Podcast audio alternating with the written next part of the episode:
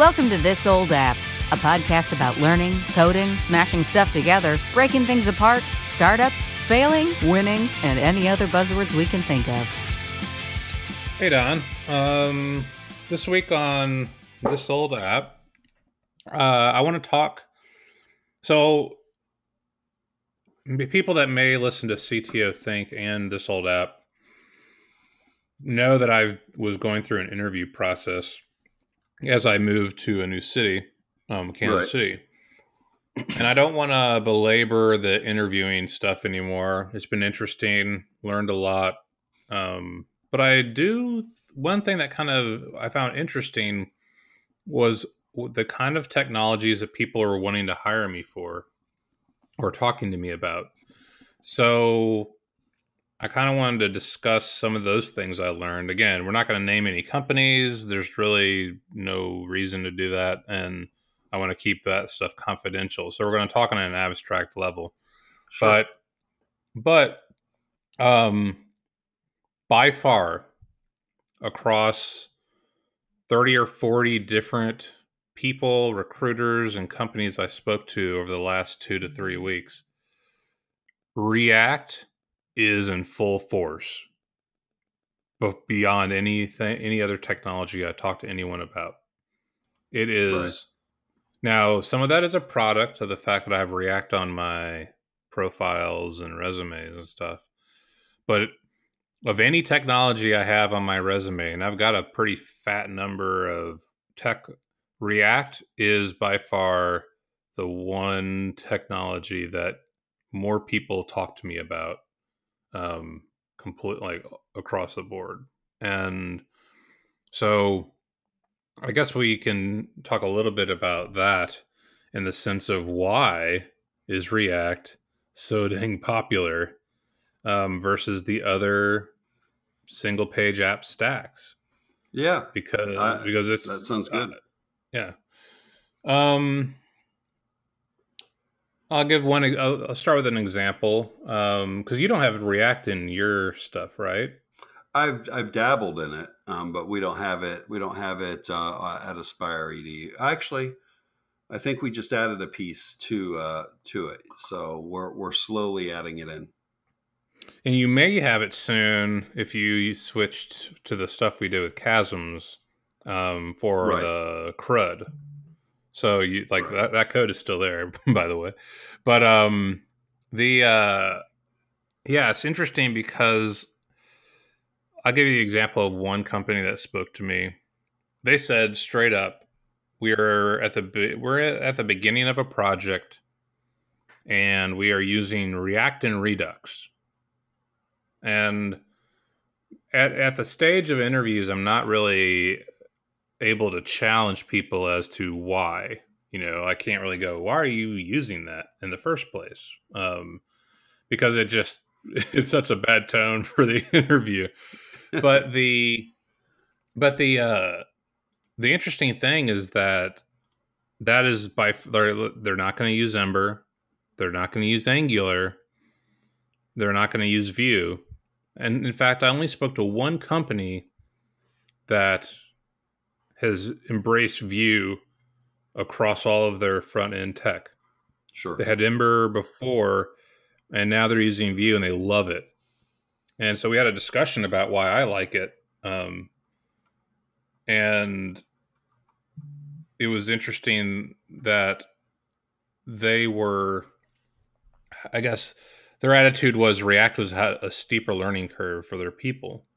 And Vue fit right in where they liked Angular, but they didn't trust it anymore. So Vue kind of represented this fork that gives you both React and Angular. That was their opinion. But going back to the other company, they chose React and Redux. And I don't know why. Hmm.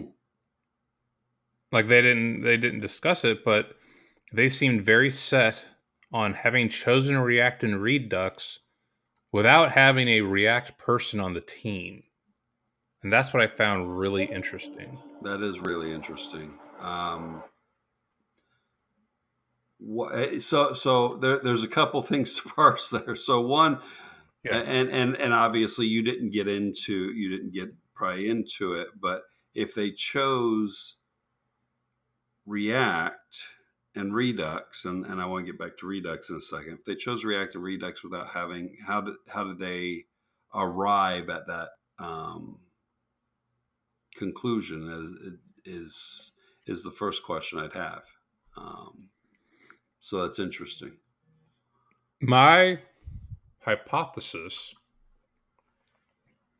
is if you can tell me why certain kids in high school are popular versus others, you'll find out that why React is winning the choice before developer answer. Sure. That's all I can think of.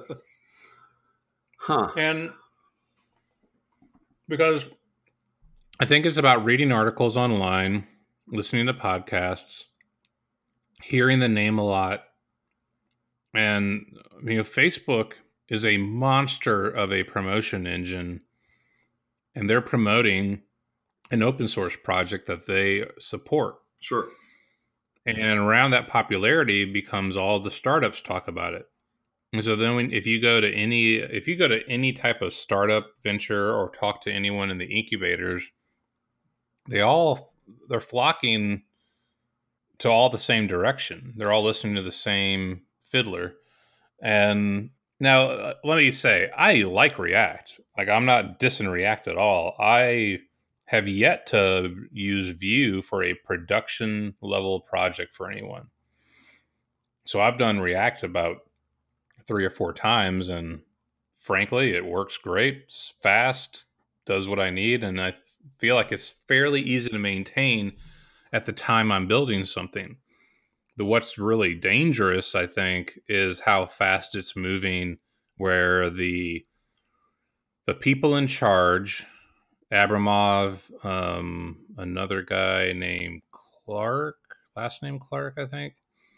Um, I feel like their team doesn't understand the need to let some things bake for a while. And they've already introduced a new thing called hooks. Right. And I'm like, I, I don't even want to, th- I don't want to think about it. Like, I want to map, I want the community to like settle down on a piece of the technology or on, or on a convention to build stuff with the technology before they introduce these hooks or this new approach like hooks that I'm like, does this really move the needle for what people need to learn and do? And that's where I feel things are unstable because when I talk to, I'm talking to a different company and they have an old version of a React build we're talking like a year and a half ago, so it's ancient. but sure. And and they're like, we want to update everything to use the conventions that are being touted now. We want to get the the packages up to date. We want to follow the you know use context instead of Redux. We want to use uh what is it uh render props for different techniques and I I'm thinking to myself, why do you feel the need? It's one thing to say I want to upgrade the packages because the packages are security risk right. if you don't update. Right. But when you say to me that you want to use render props for uh, you want to start using those, but you don't actually know what they are. You just know that someone's been touting them from the the React team. I'm like, whoa, that's a problem because you're essentially saying I want to use a new hammer just because someone says that hammer's better. But I'm like, you got the same nails, and I bet the hammers are just fine as you got right now.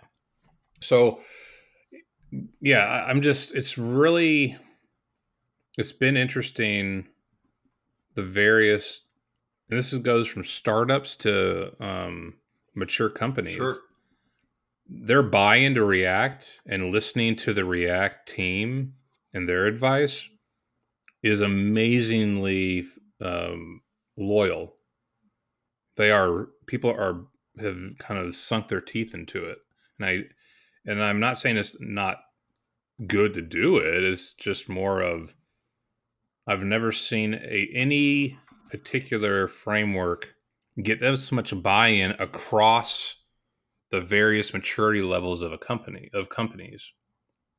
Because i used to think that only startups thought like this.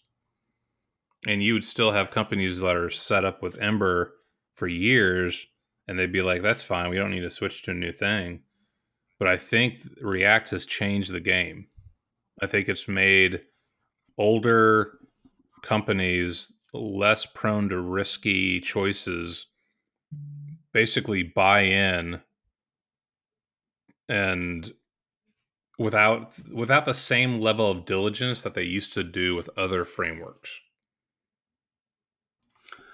Yeah and and I, there's a couple things in there. So one why is why is it so popular? And then the other thing i wanted to um, pick at a little was your statement that the the React community and the React uh, leads themselves change React so frequently, um, and is that in in my mind what that brought up is is that a byproduct of the instant on demand culture that that that exists now, um, as opposed to um, your older languages, which would they'd release smaller versions over over you know a year period of time and release major releases only what every three or four years. Um, yeah. so i don't know if if it's feeding that attention cycle if it, I, I don't know a i doubt it's intentional but I, I do wonder if it's just part of um, the popularity is that they they are adding things so frequently and changing things so frequently that it keeps everybody's attention on it. Um, yeah. and if your attention is on it that tends to make it more popular or at least more noteworthy. Um, so I, I, I do think that's a part of it as well. So I'm gonna I'm gonna actually argue against myself here and give an example of some. So uh, my answer to you is I think it's a product of React has been set up. The, the ecosystem has been set up to be flexible and extensible, and the team leads are finding new ways to do things at a rapid pace and they are cool with show. Eh, they're younger, and they are able to do able to build in these new things fast introduce them to the community fast and the community is embracing it quickly. And when you have all that working together they say why won't we why wouldn't we do this? This is cool. This is the way that development should be. And if you look at a, a different stack or a different framework node and its history you can see there was an instance in the node community that almost fractured the entire thing and it was because i think joyent was the company that kind of was the supporter owner of the repo um, maintainer company and there were a number of key development leaders. I think they had a board. They had a board of people that was largely joyent or cronies of theirs. And there was a development part of the community that said, we want to keep upgrading Node at a pace that is much faster than what you dinosaurs are willing to do. And the dinosaurs are like, well, we're in charge and we'll do it when we feel like it. And we have to support a lot of stuff so we're not going to we're not going to move at the pace you want. And so the development community said we're going to fork it and we're going to start going off on our own path. So then you we got I think it was IO JS was the the fork of Node sure. and that lasted that lasted about 2 to 3 months maybe a little longer before finally I mean, they started like IO just started going crazy with updates and moving at a pace that the Node folks got scared because they were actually good features and good updates. It wasn't crazy um, type of features that were like, no one will want this. It was more like, yeah, these the, we're, we've just lost our core development team. We don't have we're not funding enough development ourselves to move forward, and it became a big risk for the maintainers of Node. So eventually they came back, and I don't. I think there's a lot of people. If you got back on board with Node in the last two to three, two to two years, you probably have no idea this ever happened because it was a rather quick and as a bump in the road in the history of Node, essentially. But my point is that when I go and talk about React's moving too fast, I think the argument could be made that the React people say, look, if we don't do, if we don't rapidly innovate at this pace, we re- we have the risk that something like Preact or any of these other React clones are actually um, going to be a problem, um, and that they could be a big risk for us. So I can see both sides of the argument, but I I still feel that the I feel like the community is complete. The React community has no idea what it should be, what tools it should be using for which problems. Right. I just don't feel like the communication from the top down has is good enough at this point to teach the community what they should be doing. Um, maybe they don't feel it's their responsibility. I can understand that, but it's one of those things where the stewards are moving at a pace faster than I think the business community is prepared to respond or adjust. Well, and and let's let's take a very specific example to get back to where I wanted to get back to, and that's Redux. Um, React came out and, and did its thing, and then Redux came in. I, I believe that's the piece Dan Abram Abramov brought in um, with the time machine and, and all that as well. It was it was a whole big piece of it. And what you had everybody doing was going, oh, now instead of just using React, I'll use React and Redux. And they were using to to to butcher a quote from Jurassic Park. They were so preoccupied with whether they should use uh, could use React that they didn't stop to think if they should. Um, and of course, I, I blew yeah. it. Um, but uh, the uh, what you ended up finding out was people are building in Redux and pulling in this huge library of Redux and not really using it for what it was for. Um, and and so I think that's one of the problems that uh, the rapid pace of change and the rapid uh, pace of attention causes is everybody going, "Oh, what's the new React thing? Oh, let me go use it, whether I need to or not." Yeah. Um, and and again, I'm not I'm not anti-React at all. We uh, you and I had uh, Gregg Pollack on um, CTO Think a couple months ago, um, talking about his his view and his involvement with it with Vue, um, and yeah. and I've gone back and forth between React and Vue the in the in the little bit I've messed with each. Um, I started on React as as most people did, and then found Vue and and I found Vue on the surface to be a little bit better. But as I dove in further yeah. and tried to build things, I found the um, the words escaping me at the moment, but the the way that you um, the directives at the directives the, the two way the directives yeah. the directives within Vue felt so much like when I was trying to use Angular. Yeah. Um, and I didn't like that either. It, it just felt funky. Um, where it, it, it, whereas I was much more comfortable with JSX, which is the the part of React that people get allergic to as well. I didn't have as as an allergic reaction to JSX as I did to directives. Oh, and I didn't. I did an um, interview with someone, and they told me point blank they loved Vue for the two way binding that directives gave you, and they hate JSX.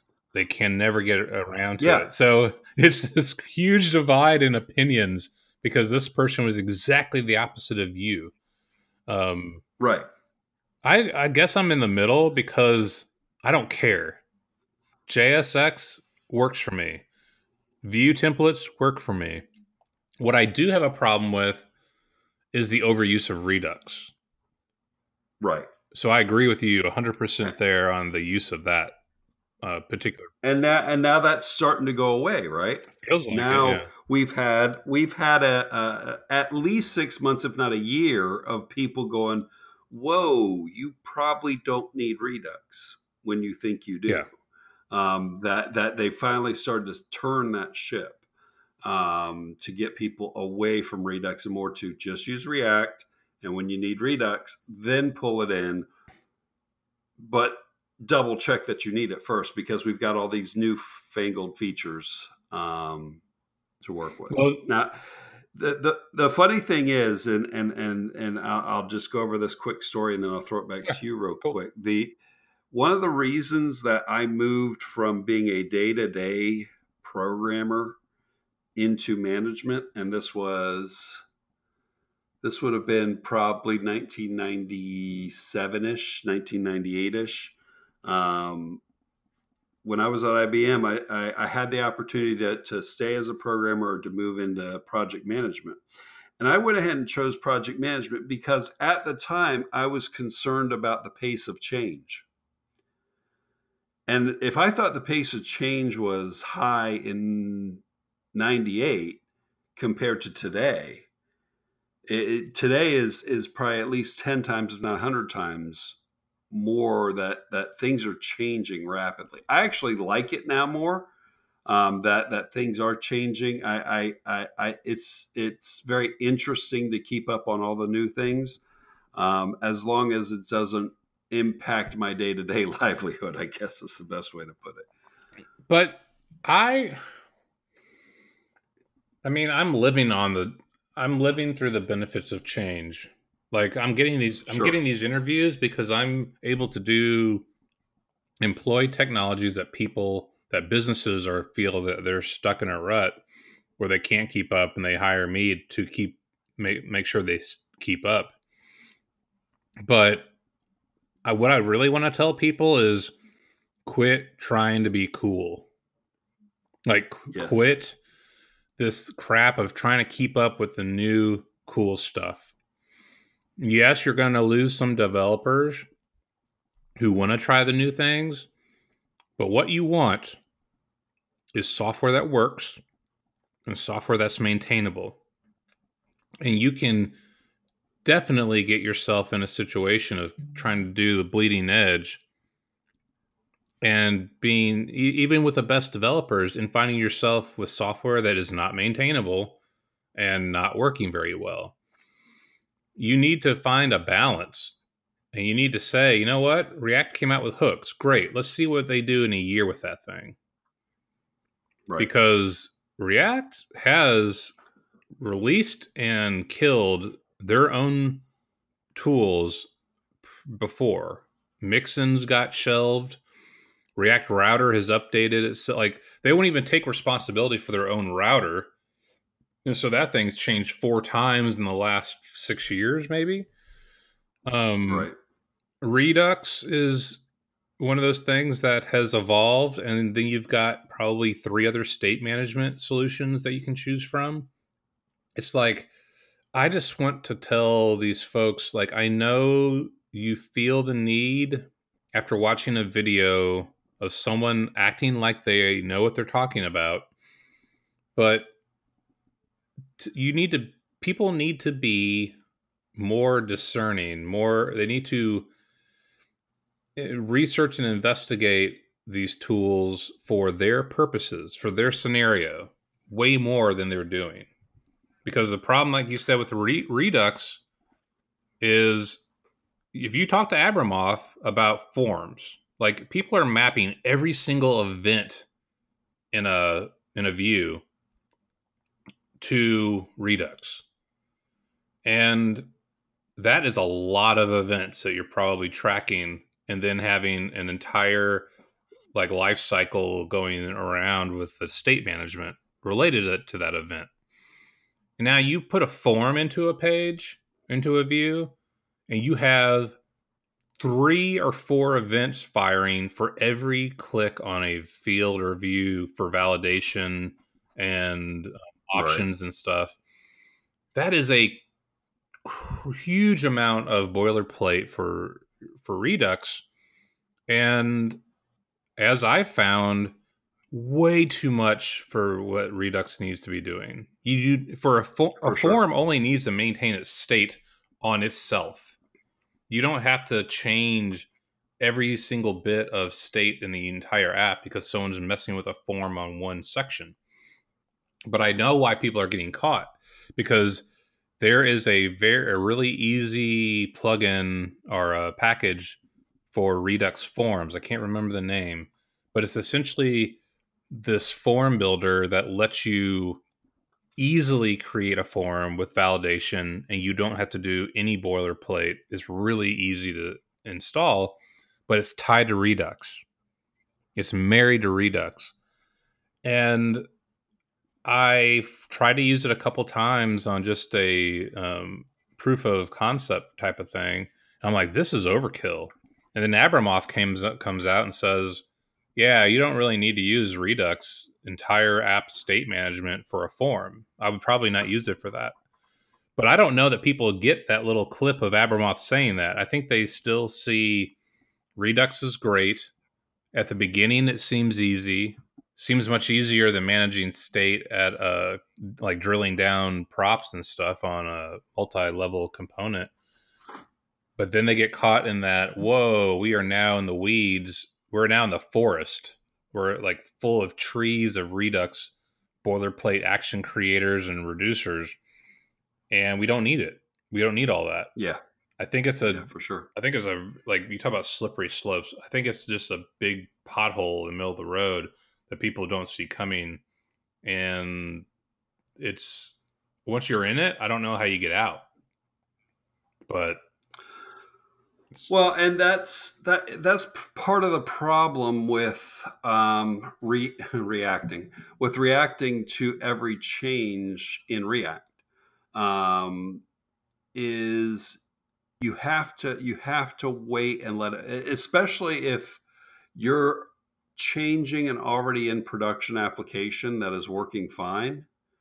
Um, if you go in and you implement the newest thing in React you haven't given it enough time to bake to make sure that six months from now the community still feels the same way about that particular piece yes um, I, I that's not I, am not trying to say that the the the react team is being um, irresponsible with their releases because i'm sure they test it they test it what they're releasing that that's yeah. not the, the problem it's more of a does it meet what you need? Um, is there is there a body of work that says this is how we use this new React thing? So we'll use the hooks for example. This these are the best practices for hooks. There is yeah. there's simply no reason to change an application that's working to use the very newest thing without getting that body of work there first because there's a number of reasons. One, you don't know you don't know really the full potential of what the, that new feature will do. Two, the documentation and the um, the the examples, the the the people using it, the Stack Overflow and Stack Exchange um, posts about that newest feature aren't built. There's no there's no body of work there to go back and look at. So your developers are having to go out and break new ground. Mm-hmm. Um, we talked to Mark uh, Thompson, and yeah. that that's he was using a, a, very new technology, and and he was finding documentation to be lacking, um, and and and not necessarily just documentation, but also just real life examples. Yeah, because sometimes you you need to reach out and see how other people are using it. So uh, I I definitely am on the side of that's cool. That may be something to look into, but we need we need to just chill on it for a little while and make let let other people experiment with it. The, we don't have to be the ones to experiment. True. Yeah. Well, that's a, you can experiment with proof of concept side things, but don't yes. put it. But yes. you don't need to put it into your like if your developers are itching to do new stuff, don't stop them. Just say, well, you need to prove to us this is worthwhile for our production app. So right. let them flex those muscles. It's kind of like an exercise in education and learning. If your developers are dying to do new things, give them the time to do it, but just don't do it in production. Do it on staging, do it on a branch. Um, let them present on it. I mean, when I've talked to a lot of the companies, the, the most impressive companies I've spoken to embrace um, internal hack hackathons. Um, they embrace there's people learning new things and spiking on things like that. Those are the best conversations I had with any prospective company I talked to, with the companies that embrace the idea that their their developers their developers are not working against productivity when they aren't work just because they're not working on production. There is an attitude out there by some that developers must be working on a new production feature or maintenance in order to be productive for the company. And my argument would be if your developers are learning new things and, ex- and exploring, that is also a key benefit to keeping a happy team and an educated team. But you don't have to do all that in production. It doesn't necessarily fit. But there, I'm going to segue real um, abruptly to a different issue on React that, and this has to do with Node, the whole Node environment. I think. Uh, we you use Django for Aspire EDU, and I use Rails. Right. And we use gems for our packaging um, and our plugins and libraries. I'm not sure. What does Django use again? I don't remember the the name of what uh, what the gem equipment. It's not like a snake egg or some some kind of pun. not that I'm aware. like I don't know. I just don't know. What... So I'll call them Python pods, and people can yell at me later, like because I I forget what they use. But um, when you add gem to your server, um, to your backend Rails app, you don't have there's no impact on the download necessarily for the user that's using your app because they are making a request and getting a web page back. They're not getting the gem. But when you install packages with React, you are adding an increasing every package you add is increasing the size of the download necessary for the user to utilize the React app.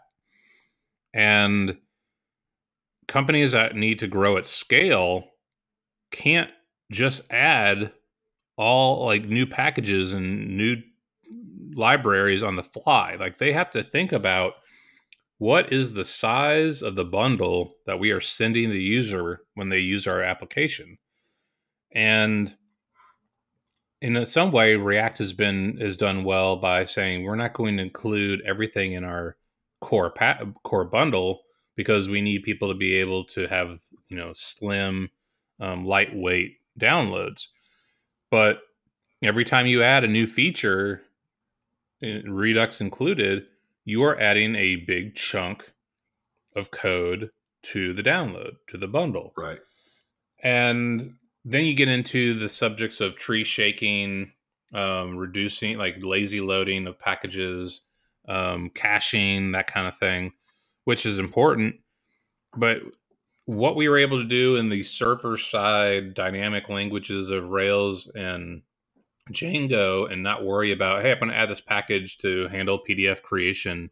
Cool. And it doesn't take up that much memory or size on our um, server or dyno. So no big deal. But everything you add to your React app or Vue or or Ember, any front side framework, has an impact on what the user experience will be and what the the load on the browser will be. And it's really it's a very significant thing to consider. So if you're chasing all this brand new stuff, you're going to have a pretty fat heavyweight download at the end if you don't pay attention to those things.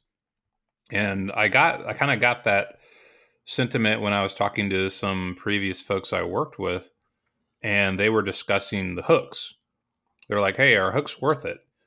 And one person piped up and said, "They may they may be worth it, but we're worried. We're focused right now on getting getting crap out of our bundle that we don't need because our all of our apps were too heavy when we started to really look at things at scale.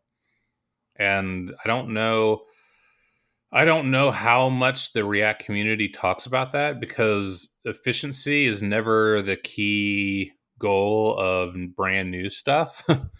and it seems like that's something that all people using a framework should be really paying attention to. Yeah, and, and I think that comes back to that body of work thing. That's that's what it takes six months to figure out is is how much impact on on on your performance are these new things generating, um, positive or negative. Um, you're you're right that adding to the library size is is one thing, but just seeing how how it works out there in the real world is the other. Um, yeah, to, to answer the question, this this is obvious to anybody who's pretty much had to install just about anything on Linux. Um, for Python, it's a pip. I, I, it's it's called a package. Okay. You use pip install. Um, so that's the equivalent. So yeah, like it, it's been interesting to me. Somewhat the the the adoption level of React across small, mid-size, and now big companies was rather impressive to me. Like I just did not realize that this many big companies, which I don't really tend to work for kind of go after, how many had bought into React. It is a it's been very rapid. And people I've heard people ask, why was why does Facebook do this? Why do they open source this stuff? And I'm like, because you're training their future engineers. like you, every company, every company that buys into React is training a potential engineer that can work on a Facebook um, code in the future. And that's not to, I'm not trying to say that Facebook's going to poach everybody you got just because they know React. I'm just saying it's definitely advantageous for Facebook to be the stewards of a framework that the majority of the world is using, just as it's very valuable for Amazon to be the stewards of the most popular cloud based service um, system for a huge amount of startups. Right. The the the data and the feedback and the ability to hire knowledgeable engineers for these companies that are I mean Amazon and Google and Facebook they battle each other on a labor level that no one really looks at. They think, "Oh, it's all about selling more stuff or selling ads or selling user data." But when you go and look at the Amazon um the beast of we're gonna ha- we're like the the road show of headquarter two that's all about employees housing finding, sourcing. So these companies are all fighting on getting the best talent available, and that's how that's their kind of war front. And then you turn around and someone's like, "Well, this company makes all the hammers and, and screwdrivers," and that's the advantage that they get because Facebook's not reselling a platform like Amazon, but they are selling, or they are selling and maintaining the tool sets that people are using and that's a big deal. Um, I've always thought that I've always thought that the uh, one of the biggest failures of Apple was to not have created a React Native tool um, for development. Like they thought Swift and Objective C were going to do it. And I feel like, whoa, you missed, you really went the wrong way there by not embracing a tool that could publish to multiple native environments. You basically are shutting yourself out from being the, the tool producer of choice for native apps. And that's why you're seeing progressive web apps move up. And that, what does that use? Largely, a lot of people use React and Vue and other front frameworks that will be in the future probably one of the, the main ways that people consume apps and app like features will be through web based technologies that Apple doesn't control. And that's just, I feel like they missed the boat on that. Um, but, you know, it's just one of those opinions, things you see. Well, and, and it, I find it interesting. Um, what if React is like one of the the most popular things over the past two years. What I won't say language because it's not a language, but what piece, what what what technology for developers is even more popular over the past year? Hmm. What is more popular? What is more popular? Is this is a question, or you have an opinion? This is a question. I, I it, it's it's a it's a it's a rhetorical question. I won't I won't make this suffer too long. But what about VS Code? Oh, totally. totally. Yeah, VS VS Code. How quickly did the landscape change in code editing from from kind of a, a, a split universe to where yeah. everybody's like, I love Atom, I love Sublime, I love this but VS Code's just better. And and the, the reason I bring that up is Microsoft made VS Code. Yep. Facebook made React. Uh, you could go across a cut. Those two are the most obvious examples of where a company has put in money and resources and it became the thing for developers. And and I, you want to throw Amazon and AWS in there, I won't argue that that belongs there as well. Um, Google to some degree does some of that, but their stuff doesn't seem to come across as as popular, and that that might be an interesting study to do as to why.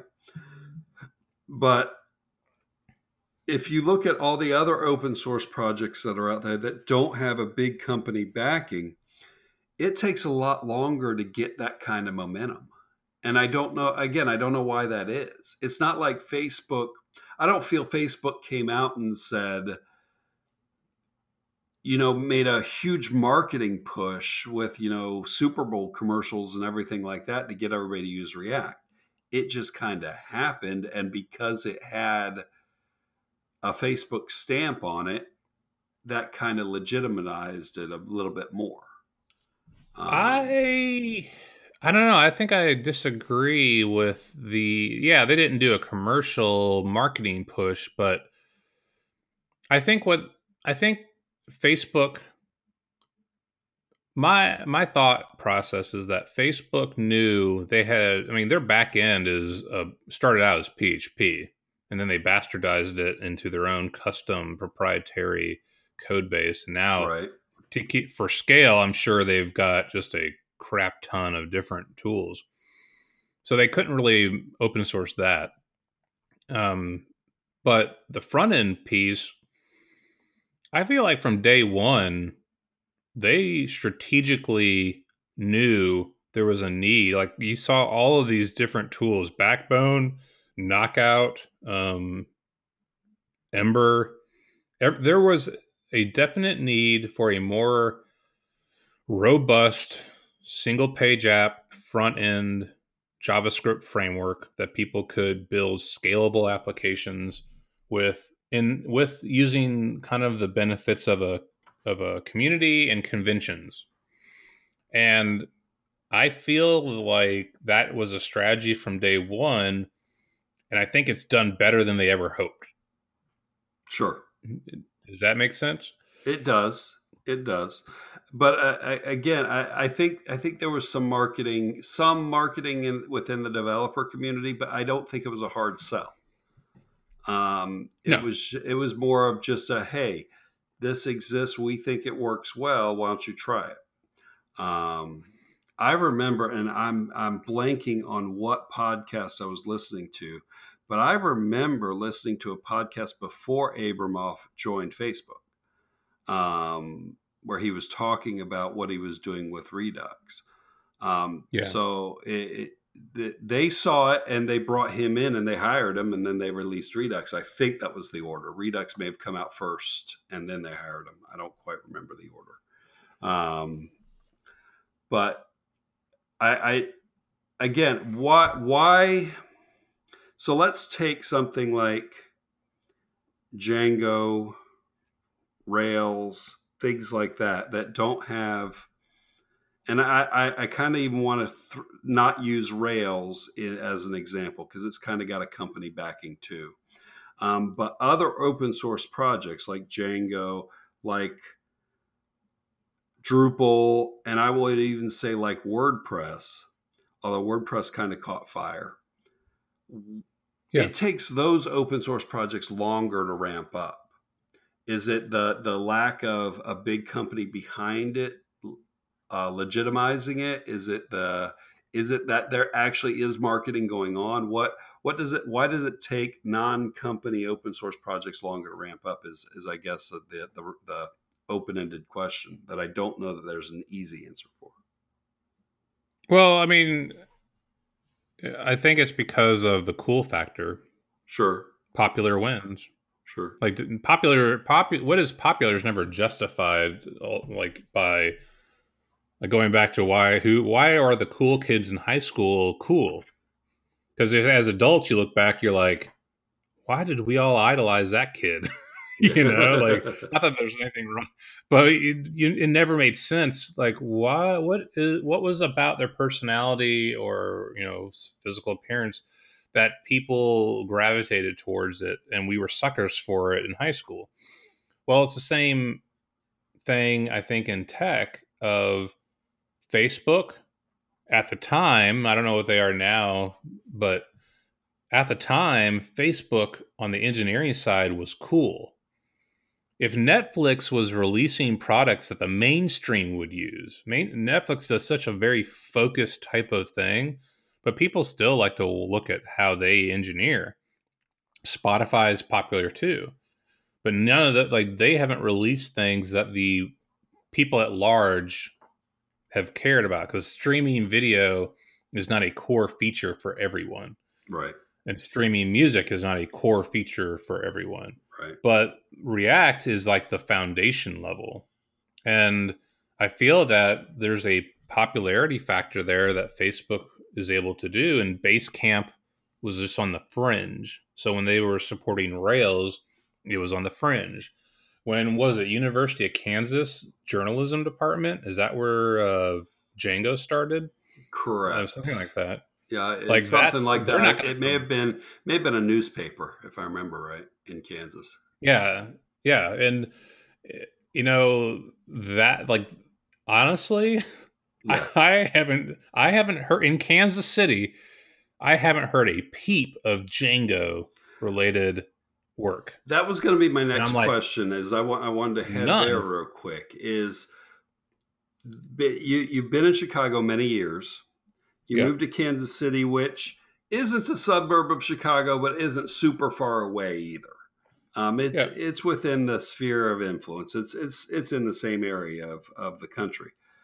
But I always felt like your your your your view on Rails was informed and shaped by the fact that you lived in Chicago and Chicago may be one of the top what one or two Rails hubs in the in the country.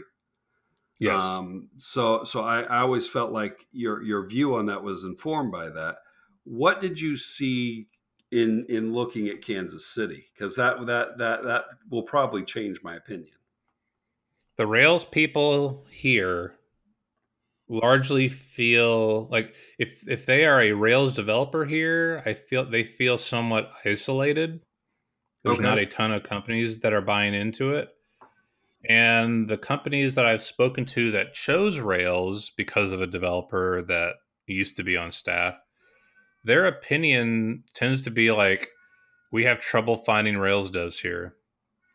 We made a bet based on the Midwest, what was coming out of Chicago, but we never got the the user base that we expected, or the development, the engineering um, group that we expected.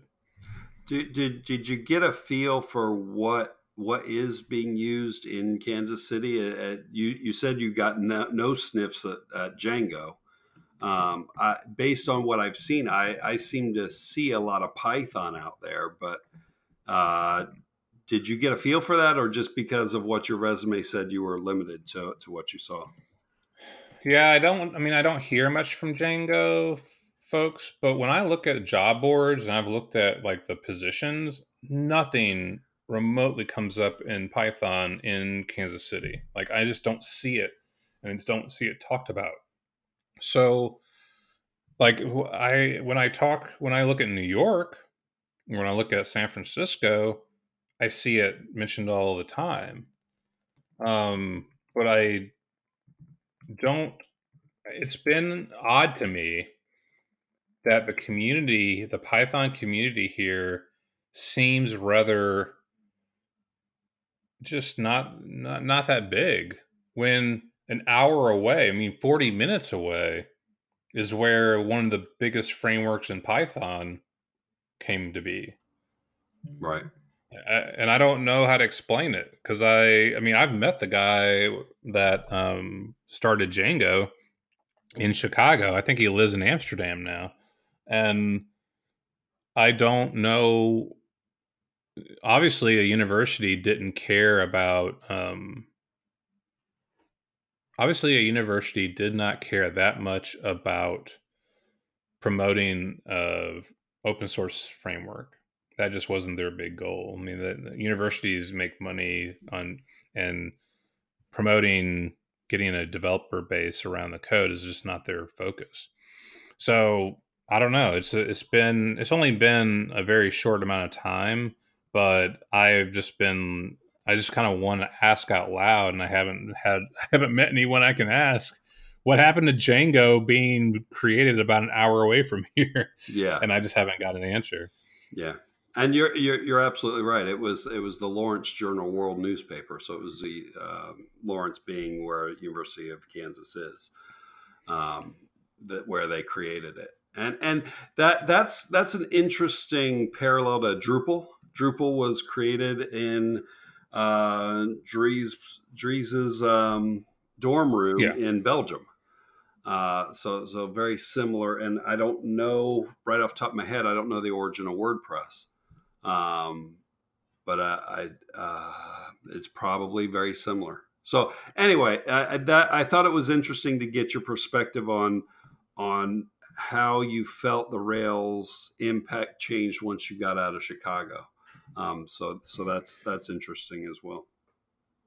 Well, I, I can definitely say that I have had discussions with people about when I talk about Rails in my background, they ask me, What are your thoughts about Rails? Because we're not that into it anymore. And when I ask them why, it's not about Rails is old and doesn't do the job. It's we just can't find developers for it like we used to. Right. Everything's moved to this JavaScript world, Node, React, React Native, blah blah blah. And so people keep uh, people have asked me, is Rails dying? And I'm just like, no, it's not dying.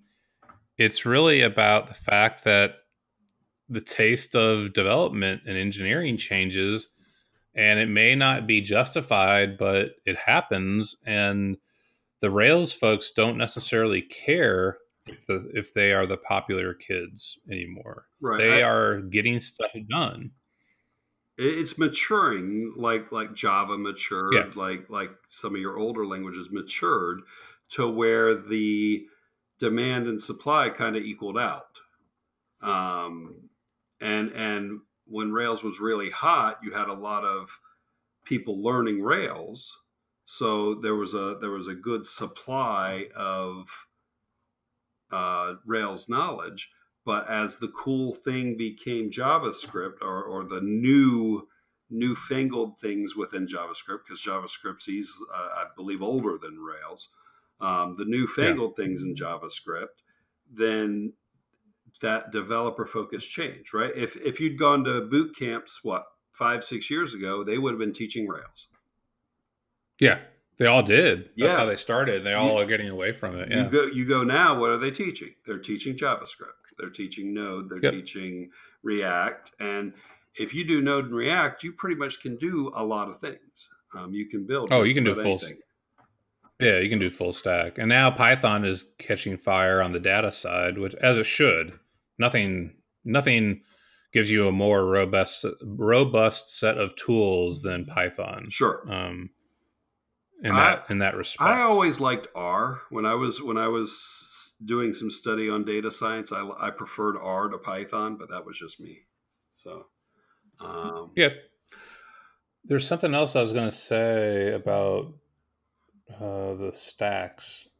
Um, I guess there. This is more of a CTO think discussion, but you know, and maybe we've talked about this before, but keeping up with the stacks, like keeping like as a as a manager, as a leader, trying to know and keep up with the different stacks available I think can be a distraction. Um, at the end of the day, when if we're if we're a leader in tech, or as we talk about on this old app, we're hands-on, heads down developers. Because you you mentioned I'm a manager, or I switched into management f- for my career, but you've always been dabbling. You've been doing. Oh yeah, yeah, forever. yeah. That that that was for the you know that was for the nine to five I got to feed my family yeah. um, decision. Yep. And at the end of the day, you're trying to solve a business problem, and technology looks like using some kind of technology is likely a way to solve that problem. And your responsibility is to ask can we solve the problem with this framework or package, with this tool? Can we maintain it? And will I be able to find developers or do it myself over time, over the long haul? And if you built something with Angular or Ember or Knockout JS or Backbone, I'm st- I would st- you, it may not be easy in every instance to find a developer for those, but it's not impossible. Fortran is next to impossible, but you can still find people learning that. Sure. Um, you are not going if you focus on having everything brand new. It's like trying to buy a brand new BMW every year. And like maybe you can afford it, but do you need it? Like that's kind of the question. Like I thought the whole idea of a BMW is that it lasted over time. So I, I think my point I'm trying to make is you can make a bet on in a good number of front end frameworks that are still being maintained that are they still have engineers learning new tools that there's tutorials out there there's conferences there is a body of people working with it and you're not going to like you don't need to constantly think that you're going to be obsolete because you decided to choose a framework. Um, it may you just you're going to have to make a bet and then focus on solving the problem. Quit focusing on using every brand new shiny object that comes out with around those things. That's kind of what I really wanted to say to people yeah, about all of this. Sure. And I can't say it in an interview Although I will, I'll, I'll part with this. If you tell me you're going to use MongoDB on your app and you can't explain to me why, I ain't working for you. No way in hell am I working for you. Like you have to tell me why you chose it. And there's good reasons why you may use a document sure. data store. But if you can't tell me why you chose it, um, then there's a big problem there because that that is when you look at the tried and true data tools out there and you can't explain why you use one persistent source um, out of a uh, persistent store versus another and then i'm like i'm scared to death of what else you've chosen. Right. Because it's a that's a big that's a big deal. well they just they just needed your technical leadership to to guide them through those decisions. To say no? Is that what you meant? I mean i'll still i'll still use it but it's more of just tell like know why you're choosing these tools. Don't do it because it's popular. Popular doesn't fix popular doesn't solve problems. Let's put it that way. So, anyway, rant over for now. Well, very good. Thank you. Uh, that that uh, I do I do think uh, I do think everybody needs to probably at least pay attention to what React's doing because it is it is what's on fire at the moment and yep. just don't fall fall for every new thing that comes out. so. Just because React says the word hook doesn't mean you need to be. That's the parting yeah, word. Very good. All right. See you soon. Later. Thanks for listening to This Old App. Show notes and previous episodes can be found on our website at www.thisoldapp.online. Reviews on Apple iTunes are always appreciated and help promote the show. For questions, comments, or things you would like to hear on future shows, please email us at hello at thisoldapp.online. Show music is Guns Blazing by Fab Claxton, licensed by Pond 5. Voiceover work by MeganVoices.com. You'll hear from us soon.